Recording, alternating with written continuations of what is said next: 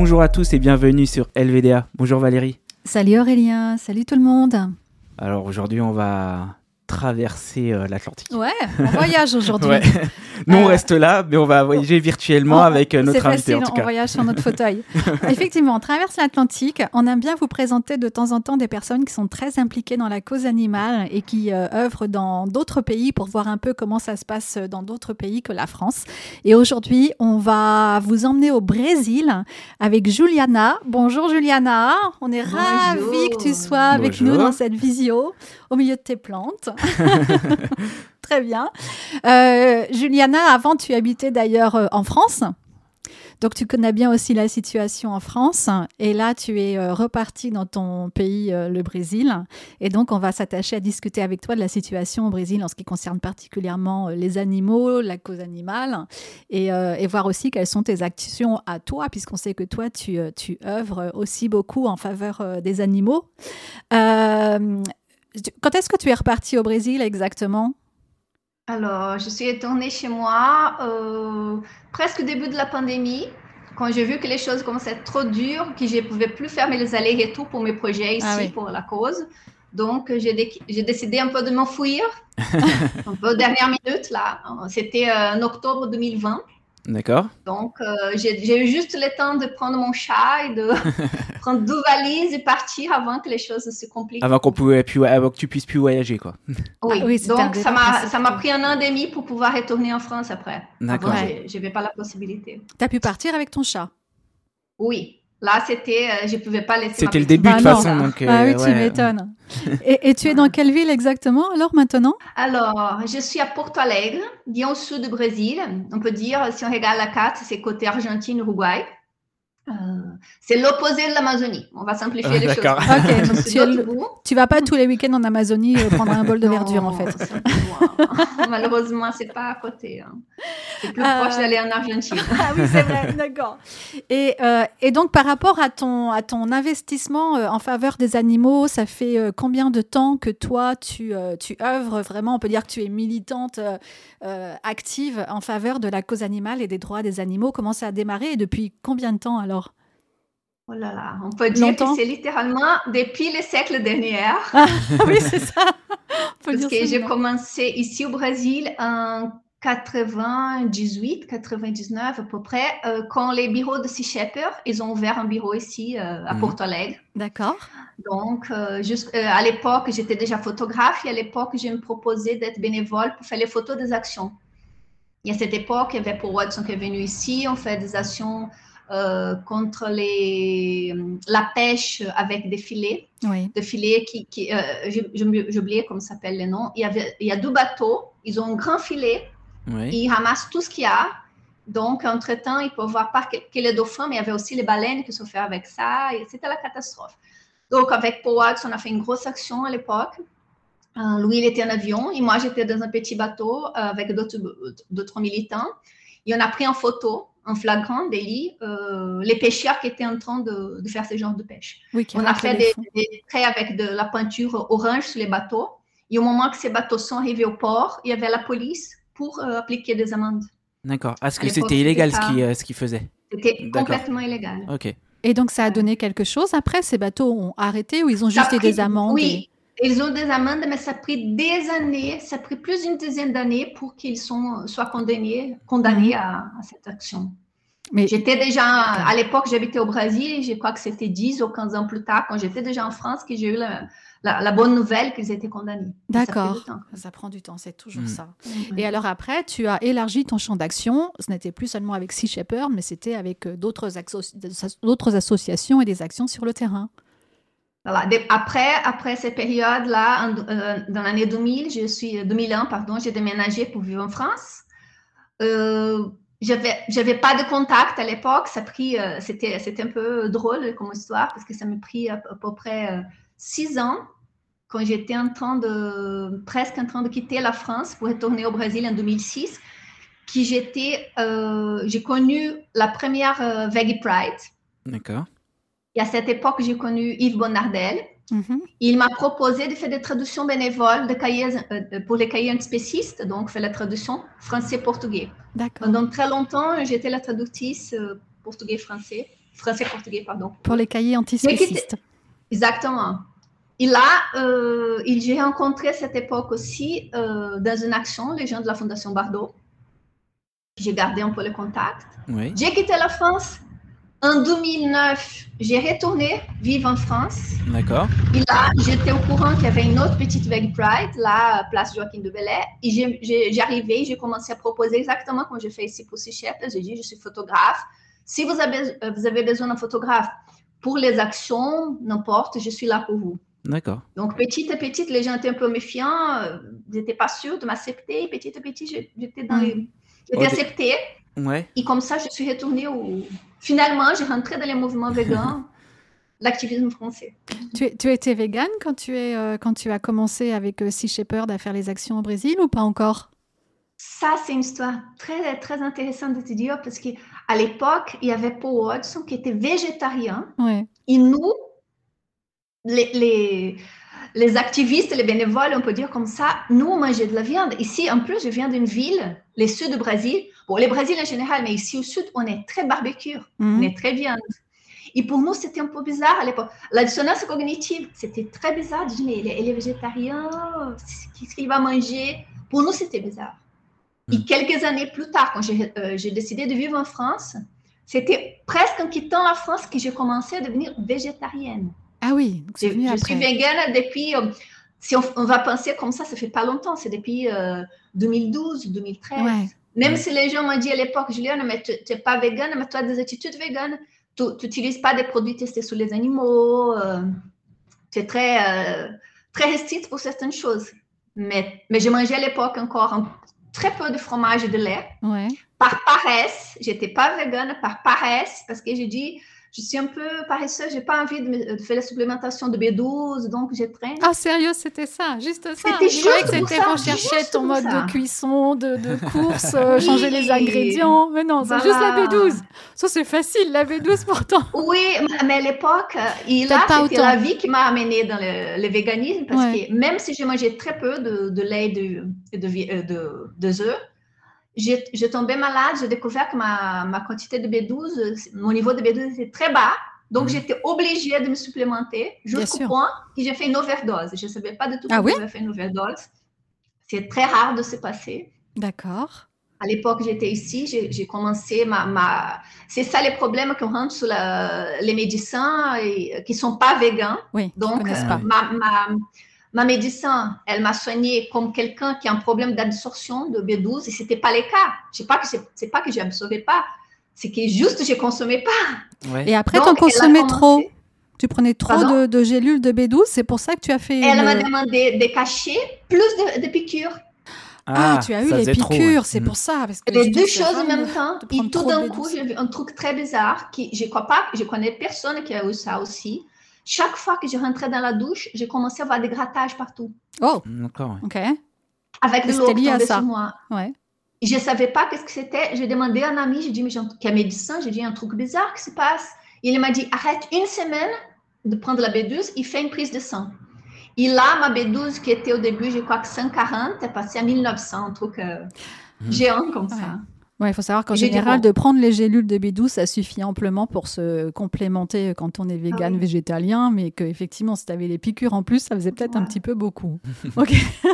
Donc, c'est pour ça que j'ai dit, bon, mais maintenant que je suis obligée d'utiliser quelque chose d'autre, j'ai dit, bon, Ouais. Ouais. il Et- manquait que ça. Et, quelle est la situation alors au Brésil euh, du, euh, de la progression de l'alimentation végétalienne et des véganes de façon plus générale?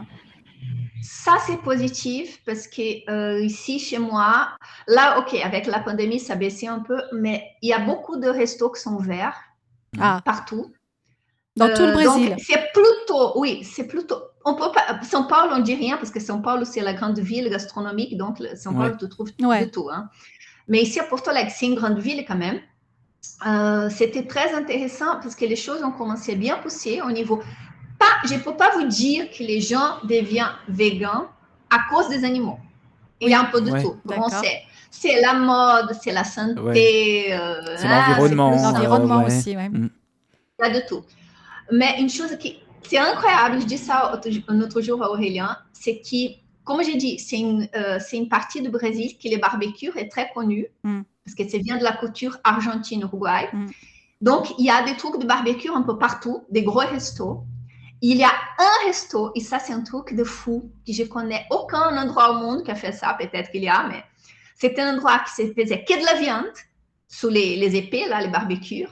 Et petit à petit, ils ont mis des options simili-carnées dedans, d'une façon très subtile.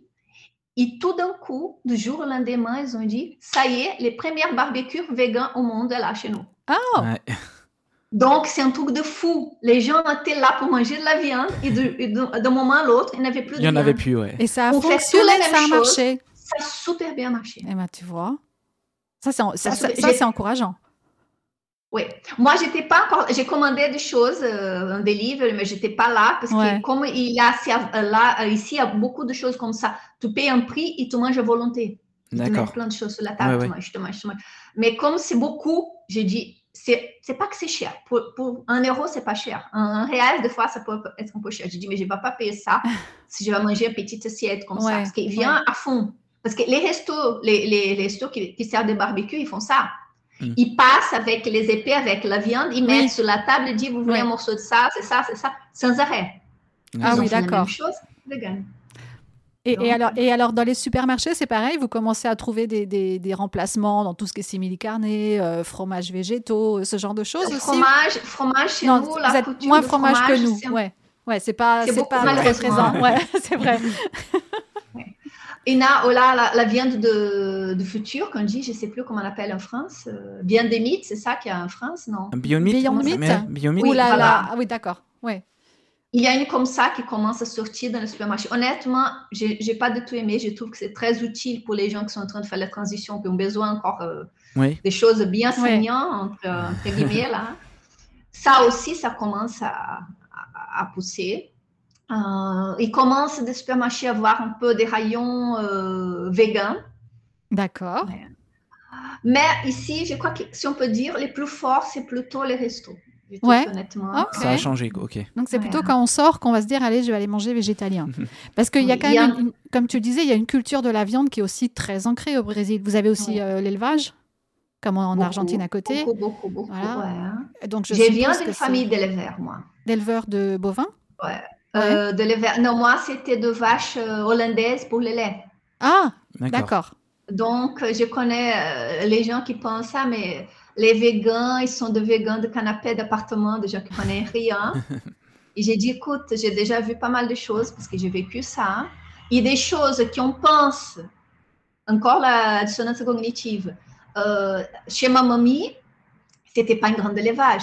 Euh, c'était un élevage gentil, on va dire, ou alfariste, parce que les vaches, elle avait ces vaches là, une cinquantaine de vaches. Au moment de, de retirer le lait, elles étaient toutes dans un dans un endroit, ils appelaient par prénom. Chaque vache, elle avait mm. son prénom. Et la vache, elle est rentrée pour aller manger. Ils ont mis les trucs là, sous les tétines pour retirer de lait. Et euh, c'était sympa, c'était mignon. On ne pense pas. Et chaque fois qu'il y avait les inséminations artificielles pour faire des petits, je me souviens très bien la phrase que j'ai entendue tout le temps. J'ai vu des accouchements de vaches. C'est très beau voir une vache en train d'accoucher. C'était magnifique voir ça. Mais au moment que les, petits, les veaux nés, ah, dommage, c'est un mâle. D'ici demain, on va envoyer aux abattoirs. Ouais, c'est ça. Ah, c'est une femelle, super. Encore une pour produire de lait. Et toujours séparé. Et ça, c'est des choses que je n'avais pas compris à l'époque. Mm. Il y avait les, moments, les petits, euh, les petits nés, ils prennent le lait de sa maman. Et le lendemain, il est mis dans un espace séparé il va voir les laits, mais les laits dans un seau comme ça. Et il n'est plus en contact avec le monde. Les femelles veaux, elles étaient toutes séparées pour continuer, euh, continuer à, à, grandir et plus tard euh, être inséminées pour produire des laits. Il est, il est mâle, quelques jours après, abattoir. Ouais.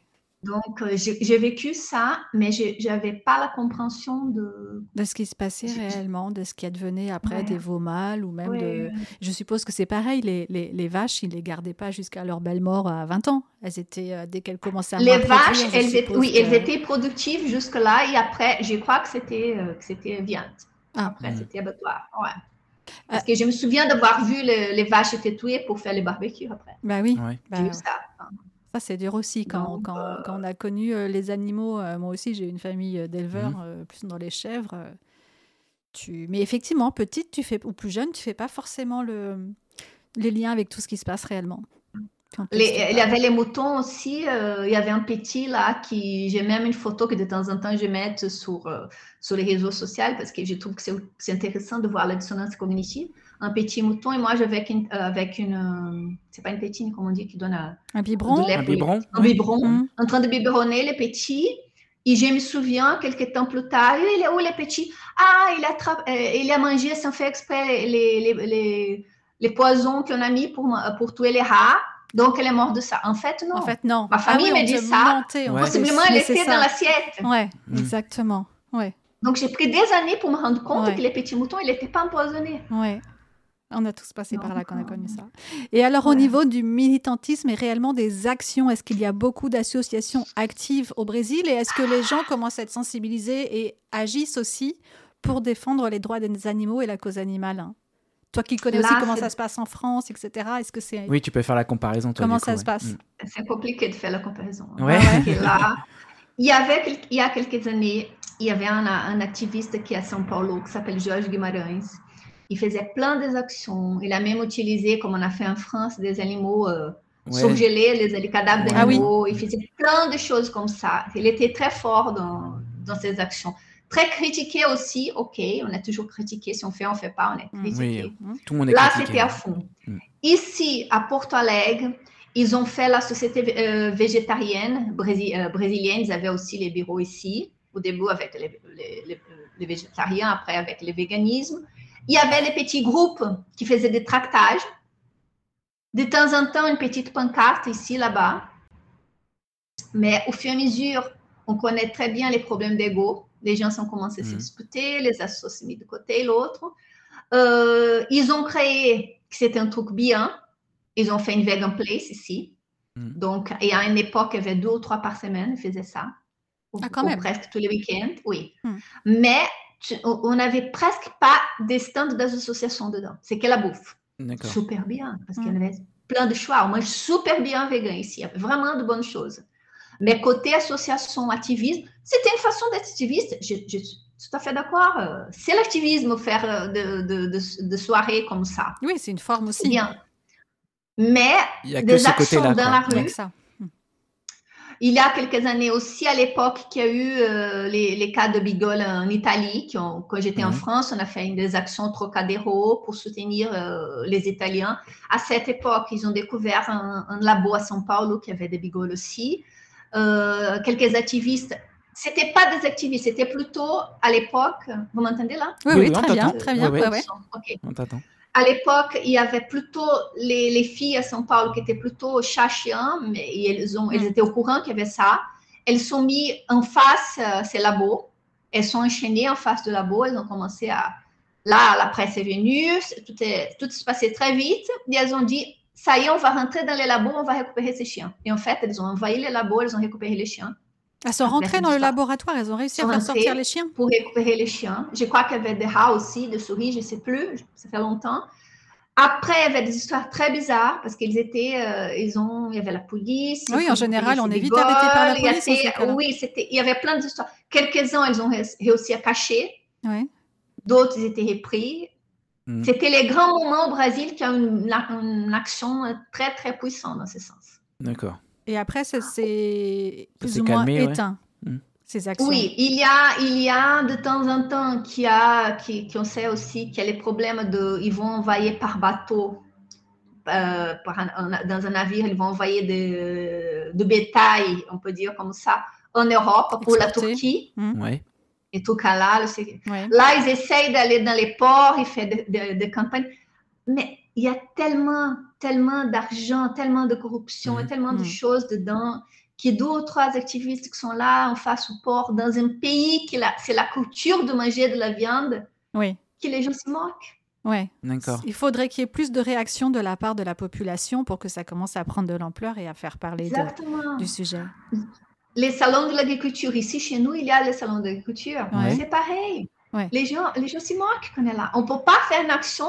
C'est un peu, c'est plus violent qu'à Paris faire une action dans les salons de l'agriculture ici. Oui.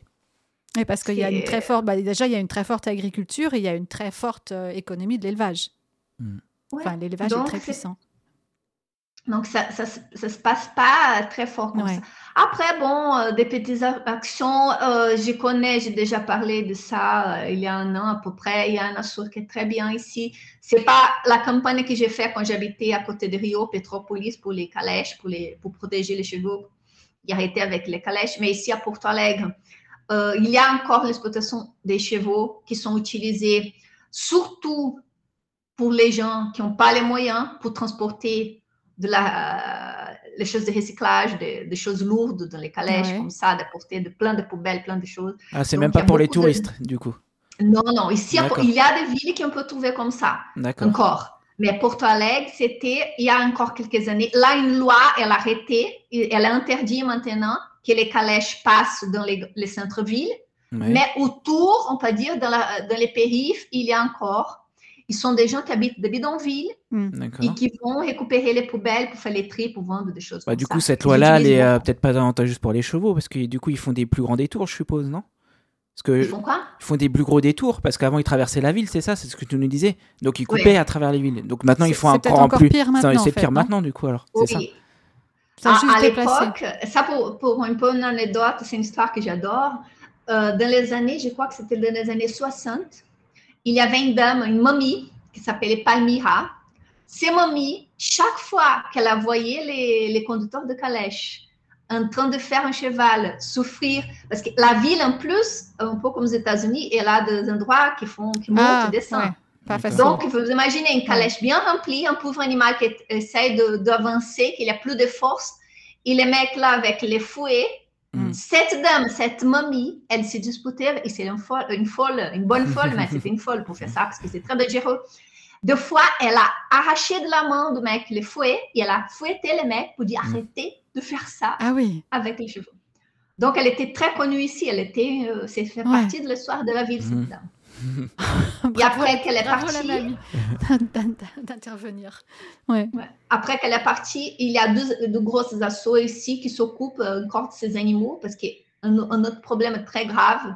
Et là, je crois que peut-être les gens sont plus touchés c'est que quand ces chevaux, comme ils sont dans les périphes, des fois, à la nuit, ils laissent les chevaux manger un peu partout. Ils traversent l'autoroute. D'accord. Ouais, donc, ils se font euh, taper. des très gros accidents. Ah oui, en plus. Ouais. Donc, ça aussi, des fois, ça bouge un peu plus dans ce sens parce qu'on appelle les gendarmes et dit écoute, écoute, il y a un cheval qui est en train de traverser la route, c'est dangereux. Ah oui, mais euh, ce soir-là, on n'a pas les camions pour le récupérer. Appelez l'assaut pour que l'assaut s'occupe. Donc, les assauts n'ont pas vraiment de moyens. Parce ouais, pas beaucoup de... Mmh, comme souvent. Oui. C'est pire qu'en France, dans ce sens-là. Oui, ce que On n'a pas, malheureusement, les, déductions des impôts pour euh, les assauts. Ah oui, moi j'allais te demander euh, sur les assauts, est-ce que vous avez, comme en France, peut le faire le 214 ou la, la Fondation Brigitte Bardot, vous faites des campagnes de pub, des choses comme ça? Dans le métro, euh, dans la ville? Non, il n'y a pas ça? Il n'y a pas assez de moyens. On n'a pas les moyens. Les moyens, les gens font toujours des de tombola pour avoir des sous. Ils demandent de dons. Euh, l'autre jour, une asso que j'aide, ils ont, ils ont pris les, les maillots d'un joueur de foot connu avec l'autographe. Donc, ils ont mis aux enchères pour essayer de faire un peu d'argent. Ah Ici, c'est la débrouille. les Brésiliens sont très créatifs pour trouver les moyens de faire d'argent pour les assos. Mais est-ce que vous avez des très grandes assos quand même? Comme nous, on a par exemple L214 qui est une grande association maintenant, la Fondation Brigitte Bardot, tu parlais de Sea Shepherd qui sont des grosses associations. Est-ce que vous avez aussi des grosses associations présentes? C'est pas une très grosse association. Il y a une femme qui elle était, elle était à la télé, elle était, elle avait des, euh, elle était dans, un, dans une émission de qui parlait des animaux. Et au fur et à mesure, elle était tellement connue, elle montrait le sauvetage, donc toute cette histoire là. Elle a créé une association ça a commencé chez mais maintenant elle fait plus. Donc, elle, elle est quelqu'un qui, qui, arrive à avoir de dons parce qu'elle est très connue. C'est une mini bardo, on peut dire comme ça. D'accord. Après, je sais qu'il y a des projets, ils ont créé un sanctuaire pour des éléphants. Oui. Ah. Euh, c'est pas que les éléphants sont font partie de notre. Bah ouais, c'est pour ça. mais sont des éléphants utilisés dans les cirques qui, heureusement, de plus dans ce sens, je trouve qu'on est plus avancé qu'en France parce que euh, ça fait très longtemps qu'il y a beaucoup de villes qui ont interdit des animaux dans les cirques. Donc, c'est très rare. Aujourd'hui, on trouve presque plus des animaux. D'accord. Mais c'est interdit légalement par une loi, une loi nationale Oui, juste les... aujourd'hui, oui. oui. Mais oui, non, mais je crois que c'est pas national parce qu'il y a, c'est par rapport, je crois que c'est. C'est les villes Ici, qui C'est les départements. Je crois que c'est par département. Ah, ok. C'est plutôt les départements. D'accord.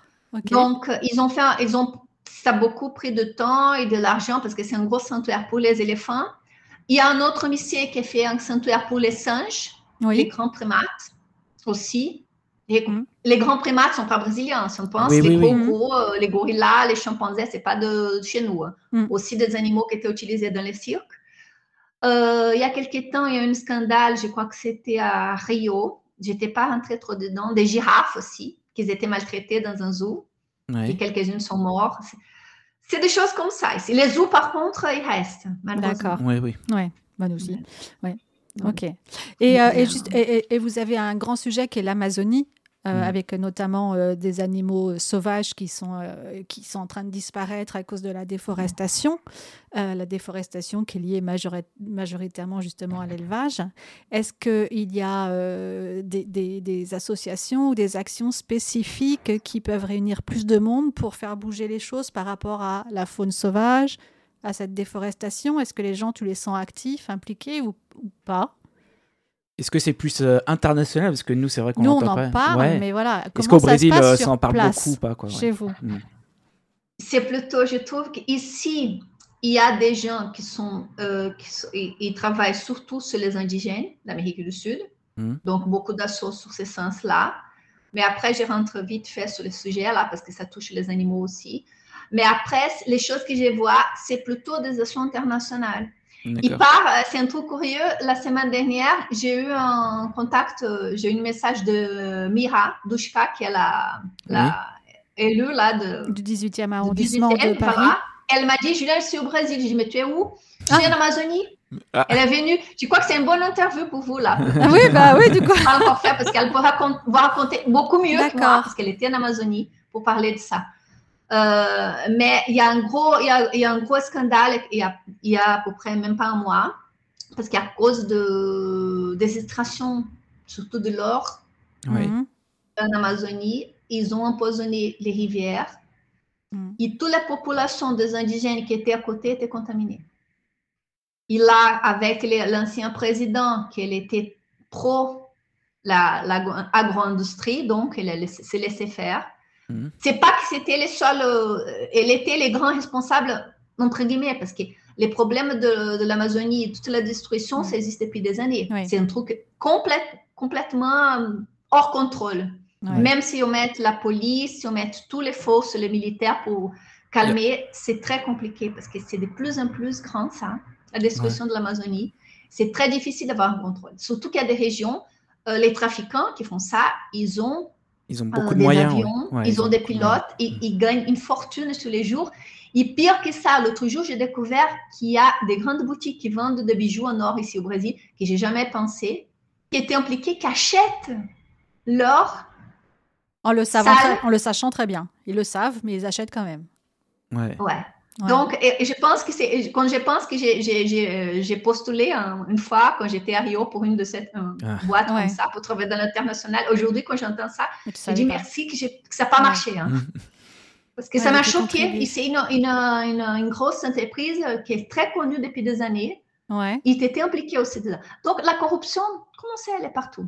Mm. Donc, c'est un sujet très compliqué. Pour entrer vite fait dans les parenthèses des indigènes, euh, ici au Brésil, malheureusement, il y a encore toujours des préjugés. Il y a les racismes déjà contre les Noirs, mais les indigènes, c'est encore une autre chose. Aussi au pire, on peut dire, ou peut-être les mêmes niveaux. Les indigènes, ils vivent dans la misère. Hmm. Ici, à côté de chez moi, euh, j'adore, il y a un marché bio. C'est presque vegan. Il n'est pas vegan parce qu'il vend encore de, de fromage et de lait et des œufs. Mais tous les restes, hein, pas de viande. C'est pas comme les marchés qu'on voit un peu en mm. France, qui a un peu de tout là. Mm. Euh, dans ces marchés, il y a tous les week-ends les indigènes qui sont là en train de vendre l'artisanat. Et je vois des fois les commentaires de gens qui sont des, ils considèrent comme des SDF, ils considèrent vraiment euh, qu'ils sont euh, une race, on va dire, humaine. Mais ils vivent encore dans la forêt, ces gens qui viennent sur le marché, ou du coup ils ont été déplacés, ils vivent dans la ville? Les problèmes, si on pense dans l'histoire du Brésil, quand elle a été découverte pour les Portugais, les Européens qui sont arrivés, ils ont viré tous ces Indiens les Indiens, ils étaient pas, ils n'ont pas accepté, ils étaient, euh, à l'époque, c'est horrible de dire, mais quand, quand j'étais à, l'école petite, dans l'histoire, de dire, non, les Portugais sont arrivés au Brésil, ils ont trouvé les Indiens, mais les Indiens étaient trop paresseux pour travailler. Mhm. Donc, on était, ils parlent d'une façon, ça, ça, me choque hein, quand j'y pense. Donc, euh, les Portugais, ils étaient en Afrique pour récupérer les Noirs, pour faire l'esclavage, mais les Indiens, ils, ils étaient paresseux. Ils ont pas, donc, ils étaient, les Indiens étaient, les Indiens brésiliens, Indiens, ils étaient virés, de ces, endroits. Mm. Et aujourd'hui, ça passe comme ça. Ils sont en train de disputer pour récupérer la terre qu'ils mm. étaient. Euh, les mois derniers, j'ai visité une communauté, une tribu indienne ici. Mm-hmm. C'est pas comme les mêmes gens d'Amazonie. Ils, sont, ils ont des cultures complètement différentes. D'accord. L'artisanat, c'est pas les mêmes, la façon de, de, de, de s'habiller, tout ce qu'il faut. Mais là, j'étais très choquée parce que j'ai vu et ça, c'est utile de vous parler de ça parce que j'ai vu la misère. Je suis habituée à travailler dans les bidonvilles pour, pour la cause animale. Les bidonvilles, je suis habituée à voir la misère. Mais quand tu vas avec un peuple qui était le peuple original de ces pays, et tu vois qu'ils habitent dans, comme un bidonville, qui a des saletés partout, des papiers, des plastiques, des jouets, des choses. Et ça, c'est une chose qui m'avait vraiment choquée. Parce que j'ai dit, ils ont perdu la façon, on va dire, écologique de vivre. Oui. Parce que si tu vas, Le lien avec la nature.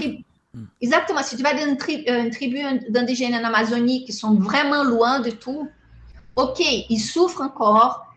La, la partie de l'homme blanc qui arrive, les trucs de portable, ils essayent de vraiment rentrer dedans, les trucs, euh, changer les valeurs, qu'ils n'ont plus les mêmes valeurs qu'avant. Mais ici, en plus de ça, c'est de voir la saleté et penser, S'ils sont aujourd'hui dans cette saleté, dans cette misère, c'est à cause de nous mm. qui sont comme ça. Et c'est comme ça dans beaucoup de pays d'ailleurs. Mm. on voit tous ces plastiques dans la nature. C'est nu. Là, là, j'étais, j'étais surprise parce qu'il euh, y avait plein d'animaux. Je rentre dedans parce qu'il vit avec ces animaux-là. J'ai le jour qu'on est arrivé. Quand tu dis animaux, c'est quelle sorte d'animaux? Des poules. Euh, ils avaient plein de chiens, plein de chats. Et c'est des animaux qui, avec qui c'est leur chat, leur chien, c'est pas des chats ou des chiens errants. Bon, les poules. non, non, sont eux. Mais bien sûr, comme il n'y a pas un contrôle de population, il y a plein de chats, de chiots, de chatons. Les, les poussins avaient, euh, qu'ils avaient là. Bien sûr, les chats et chiens, couture, euh, on va dire, occidentale, ils ne mangent pas. Mais possiblement, les poules, c'était pour ça. Oui. Mais ils étaient toutes en liberté là-dedans. Mm. J'étais étonnée déjà, j'étais surprise d'une bonne bon côté parce qu'ils n'étaient pas maigres, les animaux, ils étaient en bonne santé. Mm-hmm. Mais quand même, c'était la saleté partout. Ouais.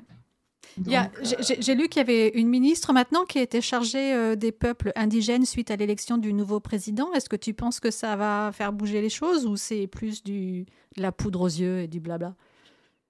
Je trouve que ça peut, comme, comme le président Lula, c'est de gauche, théoriquement, mm. c'est quelqu'un. Moi, je ne suis pas de gauche droite. Moi, je ne suis pas trop. Euh, je suis rien politique. Mais je vous parle de ça parce que j'ai dit des deux côtés. Hein. J'ai mm. dit, je ne défends pas un pour mettre la, la culpabilité ou l'autre. Euh, il a choisi une dame qui fait partie du peuple indigène, donc c'est quelqu'un qui connaît déjà les besoins de, de toutes ces communautés. Je crois que ça pourrait aider pas mal de choses.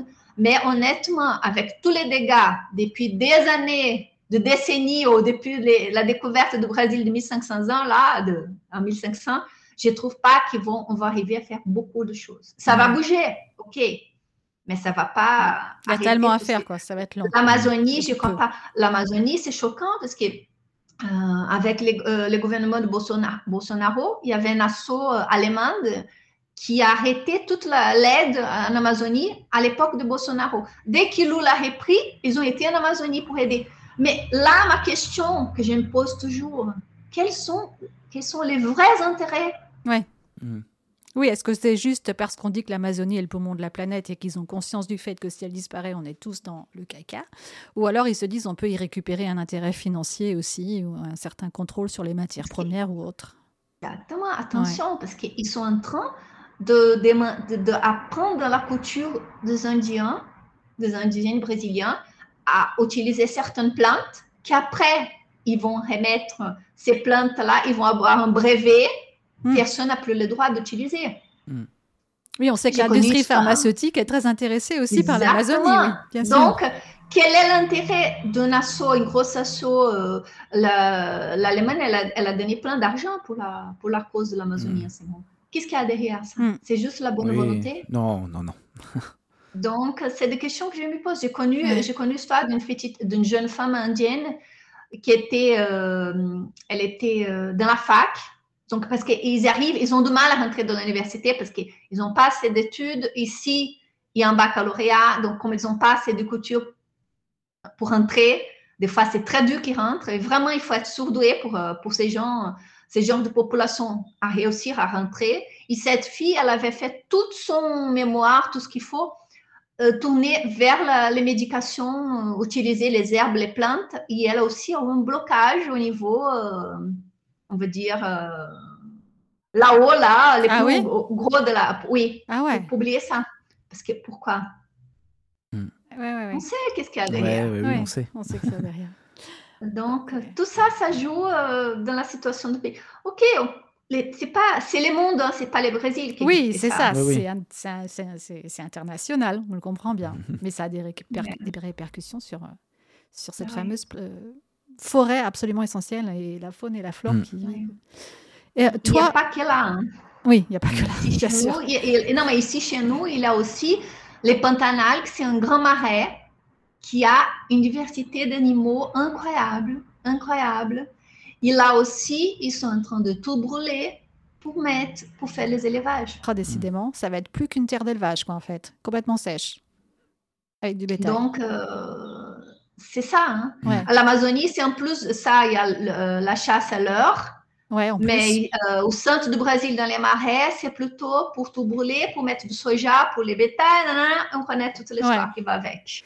Alors, le, le, nouveau président a quand même annoncé que lui, justement, il voulait lutter contre la déforestation, euh, qu'il appelait à une aide internationale, justement, pour avoir de l'aide. Euh, bah, peut-être que ça va donner quelque chose, mais tu n'es pas forcément très confiante non plus localement par rapport au poids que représentent, justement, les industries, élevage, pharmaceutique, etc. C'est ça. Ça va être difficile, euh, quoi, à mettre en place. Oui, mais là, je vais juste, juste en, si on parle un peu de la géographie, là. Hmm.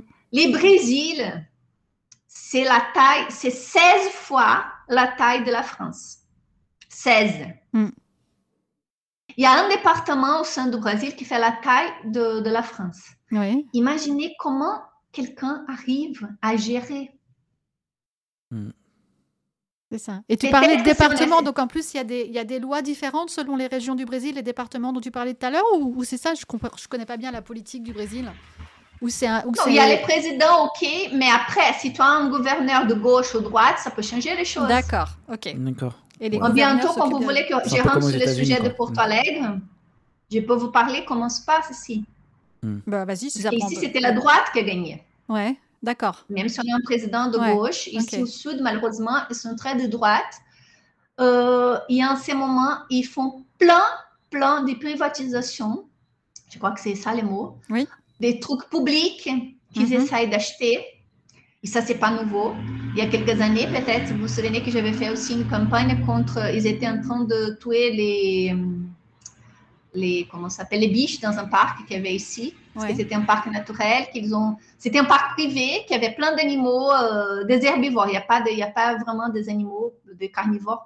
Donc c'était un parc très sympa. C'était un, zoo à l'inverse. Les gens étaient dans les voitures, ils s'y promenaient. Ah oui. Il y avait tous les animaux là, ils s'y promenaient.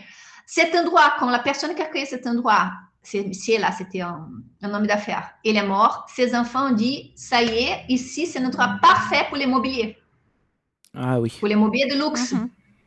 Donc, ils ont commencé à tuer ces animaux-là. Ils n'ont pas proposé de, de, de, changer, de, déplacer ces animaux. Ils ont dit on va tuer tout ça. on extermine tout le monde. Et ça, c'était un exemple d'un truc privé. Les pires, c'est que maintenant, de plus en plus, les trucs publics, on a les jardins botaniques ici à Porto Alegre. C'est un endroit qui, a, qui est parfait pour les études, pour les biologistes, pour le, euh, pour étudier la faune, la, la flore, tout ce qu'il faut. Comme c'est un endroit dans le centre-ville, très bien placé, donc côté haute, qui a une super vue de la ville, hmm. ils sont en train de vendre cet endroit pour les privés, pour les mobiliers hmm. de luxe. Et donc ça va se faire. Les biches ont été exterminés, maintenant ça va être des bâtiments. Ok. Triste. Hein. Là, il y a plein de grenouilles, plein de tortues, plein de colibris, euh, plein des oiseaux, parce que c'est centre-ville, mais chez nous ici, on a beaucoup, une, il y a une faune qui est très belle ici. Il y a beaucoup de beaux animaux mm. qui tournent chez nous, là. Ils sont les refuges pour ces animaux. Et c'est en train de, se casser. Ouais. Ça, c'était un exemple. Et l'exemple de, ça fait deux semaines à peu près, à côté de chez moi, qui a ces parcs-là où il y a les marchés bio. C'est les plus grands marchés bio d'Amérique latine. Super. Ces parcs, c'est un, grand parc vert ici à Porto Alegre, un peu maltraité parce que comme c'est pas comme le jardin de Luxembourg qui a les grèges partout, donc on peut rentrer et sortir à n'importe quel moment. À la nuit, c'est un peu dangereux, en journée, ça passe. OK. Il y a des voisins qui disent c'est mon jardin hmm. privé, c'est les, les, les, fonds de, chez moi, là, mon jardin. Super. Dans ces parcs euh, qui existent depuis je ne sais plus combien de temps, il y avait un orchidère. Donc, ils avaient toutes les orchidées, tout ce qu'il faut depuis 1953. Les trucs avaient une tempête, c'était cassé, c'était trop cher pour, euh, pour réparer. Donc, euh, dans ces parcs, hein. donc qu'est-ce qu'ils ont décidé? Et ça, c'est fait un peu partout en ce moment. On va privatiser, on va vendre cet espace, on va louer cet espace pour un resto. Donc, qu'est-ce qu'ils ont fait? Ils ont cassé tout ce qui restait de l'orchidère. Ils ont mis de containers. Ils ont fait plusieurs containers, un truc un peu fermé comme ça. Ces parcs, c'est un parc qui, les, les gens qui, qui, fréquentent ces parcs, ils ont tous les moyens. Ce pas les plus riches de Porto Alegre. Il y a des gens très simples, classe moyenne. Donc, ils ont créé ces restos qui est plus cher mm. que la, les pouvoirs d'achat de la population qui fréquente. Ils ont créé ça, les gens n'étaient pas contents. OK. La semaine, il y a deux semaines, il y a des gens qui s'y promènent au parc parce qu'ils ont une association de, pour de, gens qui protègent ces parcs. Il y, a, il y a deux semaines, il y a quelqu'un de cette asso qui s'y promène là-bas. Il voit que dans les parties cuisine, au fond de la cuisine du resto, il y avait des cages de trappes. Il a, et cette fille, euh, heureusement que cette fille, c'est une biologiste, elle est passée là, cette fille de l'assaut, elle fait semblant, ah, mais qu'est-ce que vous faites là? Ah non, non, les patrons, il, a, il nous avait demandé, il a, il a payé une, une, une, entreprise qui s'occupe de dératisation, comment on appelle ça? Mhm. Pour attraper les, comme on a dit là avant, les, opossums, c'est encore comme un, potoir. Oui, les opossums, qui sont tout à l'heure. protégés par la loi, parce qu'au Brésil, tout en théorie, hein, mais au Brésil, chez nous, la loi protège les animaux de la faune sauvage. Si on chasse, si on déplace, si on tue, si on empoisonne un animal comme ça, on peut être en prison. Il y a une grosse amende. Si on va déplacer ces animaux dans un endroit, il faut avoir une étude scientifique. On doit, on doit payer de, scientifiques, de biologistes, d'autres, pour voir qu'est-ce qu'on va faire avec ces animaux, pour ne pas avoir un choc sur la chaîne euh, de la nature, là. Ces mecs de resto là, ces deux mecs là, qu'est-ce qu'ils ont, ils ont fait? Dératisation, on a les, l'option qui sont là, vous pouvez les prendre. On va pas les tuer, on va, on va, le, euh, on va le lâcher dans ma petite ferme là à la campagne. Sans rien demander à la mairie, sans rien demander à secrét, euh, le secrétariat de, bien-être animal, de, de, l'environnement, rien. Et heureusement cette biologiste, elle est passée au moment, elle a vu, arrêtez vite sur Internet. attention, les gens du collectif pour les parcs, venez parce qu'ils sont en train de mettre ça. Les, trappes, on va l'empêcher. Voilà, alors on, est revenu euh, vraiment désolé, on a une euh, coupure. Euh, voilà, le satellite qui permet de transmettre les images et le son a dû passer derrière la Lune. Mais ça y est, on ah est de nouveau en direct, nous, avec Juliana, pour poursuivre cet entretien ça nous est déjà arrivé quand on... Noir, on n'a rien compris. Ça nous est déjà arrivé quand on parlait de chasse, où on était ben coupé. et là, on a parlé un peu politique. Chasse, bah on parle un peu politique, action, je sais pas, ça a plu à quelqu'un. Il a tiré la, euh, le courant. Euh, donc oui, un dernier sujet dont on voulait parler avec euh, toi, Juliana, c'est le fait que tu crées des petits monstres. Comment ça, des petits monstres? Voilà, oh, il est beau celui-là. Alors, est-ce que tu peux nous en parler un petit peu? Parce que je sais que tu le faisais déjà quand tu étais en France. Voilà. Alors, je vais essayer de vous résumer l'histoire de monstres. Ouais. Depuis, depuis 2011, j'ai fait des petites monstres en chaussettes. Donc, c'est de la recoupe, les ficelles, les boutons, tout ça. C'est vraiment des choses que les gens me donnent. Ouais. Et avec ces petits monstres, depuis tout ce temps-là, j'arrive à stériliser des chats errants ici au Brésil, des chats dans les bidonvilles. Comment se passe? J'ai fait ça au Brésil, mais j'ai fait ça aussi en France. Il reste plein de monstres comme ça en France. Et heureusement que l'euro, elle est, elle est bien en ce moment. Chaque deux monstres, ah, pardon, chaque monstre que je vends comme ça en France, je stérilise deux chats. Pourquoi? Parce que j'ai un projet de, de stérilisation de chats errants et j'ai fait des partenariats avec des bénévoles qui me font des petits prix. Mmh. Et avec la vente du monstre, 100% est inversé pour payer les stérilisations des chats. Donc, tu travailles avec des euh, La semaine dernière. Pardon? Tu travailles avec des vétérinaires et des assos ou juste toi Je travaille toute seule. On est ah. C'est moi qui fais la couture de monstres. Mais j'ai des bénévoles, j'ai des gens qui habitent dans les bidonvilles ou des voisins ou des gens qui sont vraiment euh, sur place, qui vont les matins, ils récupèrent les chats dans les bidonvilles, des chats qui ont des familles, des fois c'est des chats errants, ça beaucoup de chats, n'importe. Ils récupèrent ces chats les matins, ils ramènent chez les vétérinaires les matins même. Je passe voir pour régler avec l'argent de monstre. Moi, honnêtement, ma, ma partie de l'histoire, c'est de coudre les monstres faire la poupe de monstre, vendre les monstres et payer les vétos. Les gros de travail, c'est les vétos qui font des petits prix et les bénévoles qui vont faire ça. Passe le bidonville, récupère les chats, laisse les matins dans la clinique. En fin de journée, récupère les chats, achète des médicaments. Ils vont ramener les chats euh, chacun à sa maison. Explique aux gens, il faut donner ces comprimés là pendant trois jours pour la cicatrisation. C'est fait. Donc, depuis le début du projet, j'ai déjà, je suis perdue de mes comptes. Ça fait plus de 1000 stérilisations. Oh, ah oui, bravo. Mm. L'année dernière, avec la, encore à cause de la pandémie, j'ai fait juste 53, c'est pas beaucoup, mais j'essaie de faire un moyen sans stérilisation par an. Mm. Et tout ça, j'arrive à le faire, on arrive à le faire grâce à l'achat de monstres, à l'adoption de monstres. Donc, la personne qui achète ces monstres-là, elle peut être sûre qu'il va devenir euh, deux stérilisations de chats.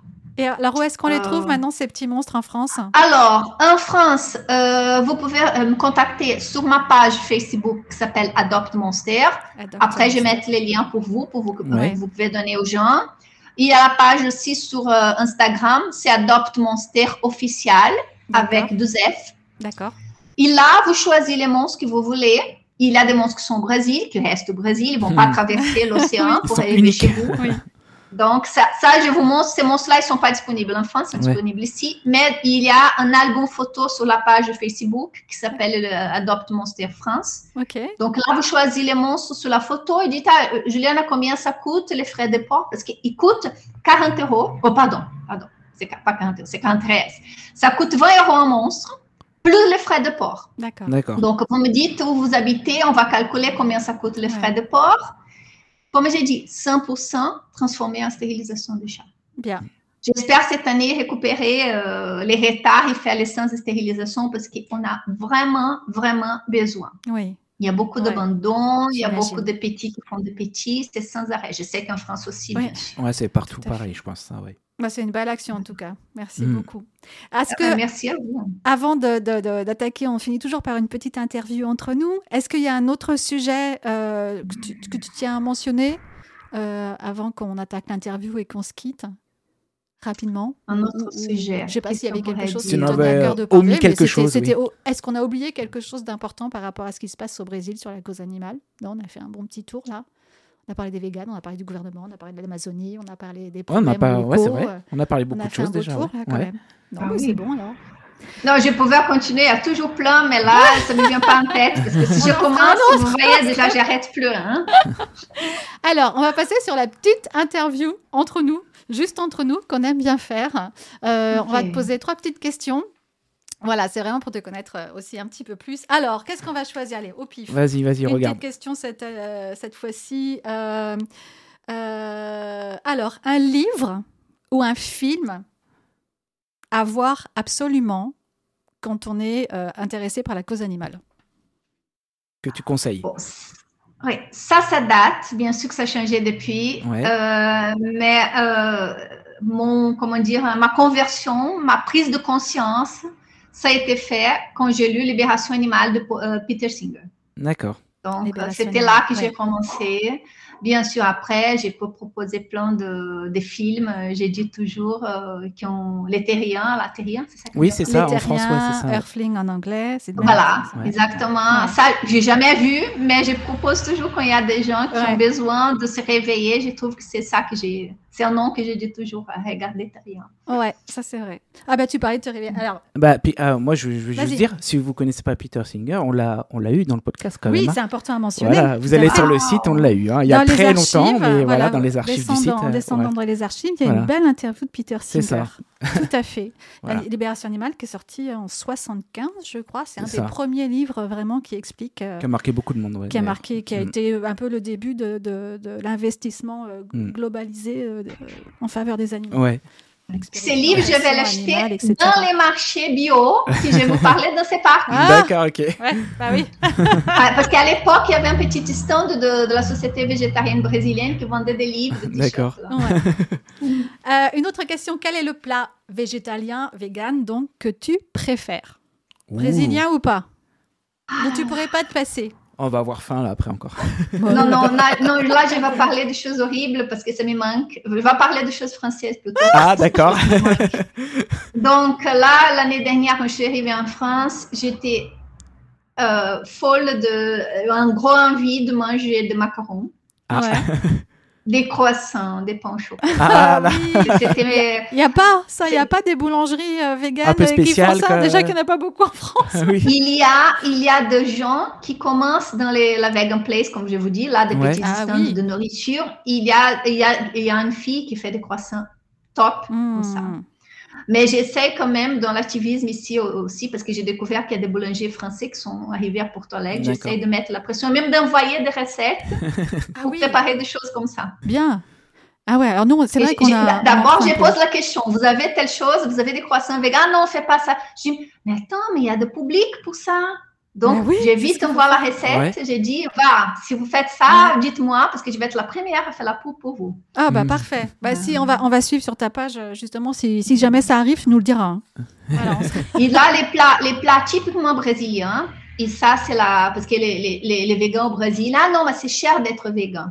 Les, un plat typique brésilien, c'est les haricots noirs et du riz blanc. Ça, c'est typique. Mm. Ça devient, depuis, depuis toujours, là, les plats mm. principaux. On ne parle pas de viande.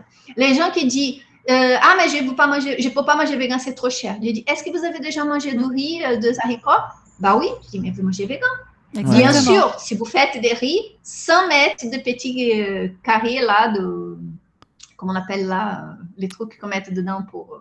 De, de trucs qu'on fait horribles avec des petits. Quoi, avec... De bacon de, de, Du porc Du cochon Non, moi je mets rien dans mon riz. Moi. Des Hein? fait avec les poussins. C'est tout horrible qu'on fait avec les poussins. Dans le riz?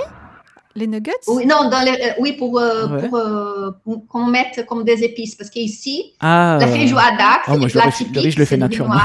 Ouais. Ouais. On peut mettre ça. Mais si on fait les riz normal, il est, il est, il est haricot noir juste ou avec les légumes ou juste du sel, quelques épices, on a un plat végan pas cher. Mais c'est un plat en plus qu'on retrouve dans plein plein de cultures en Asie, en Afrique, et c'est justement le mélange d'une céréale, le riz, avec des légumineuses qui font en mm. sorte qu'on a dans ces cas-là l'alimentation parfaite avec tous les acides aminés essentiels. C'est vraiment un plat, comme tu dis, facile à faire et parfait pour la santé avec tous les acides aminés, c'est la base.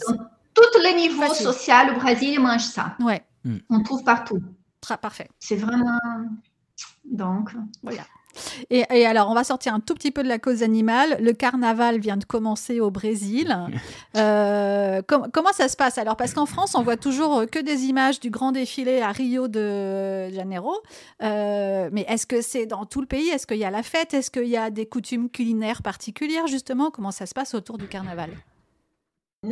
Côté carnaval euh, culinaire, c'est la bière. C'est vrai Oui, ils vont boire à fond. D'accord.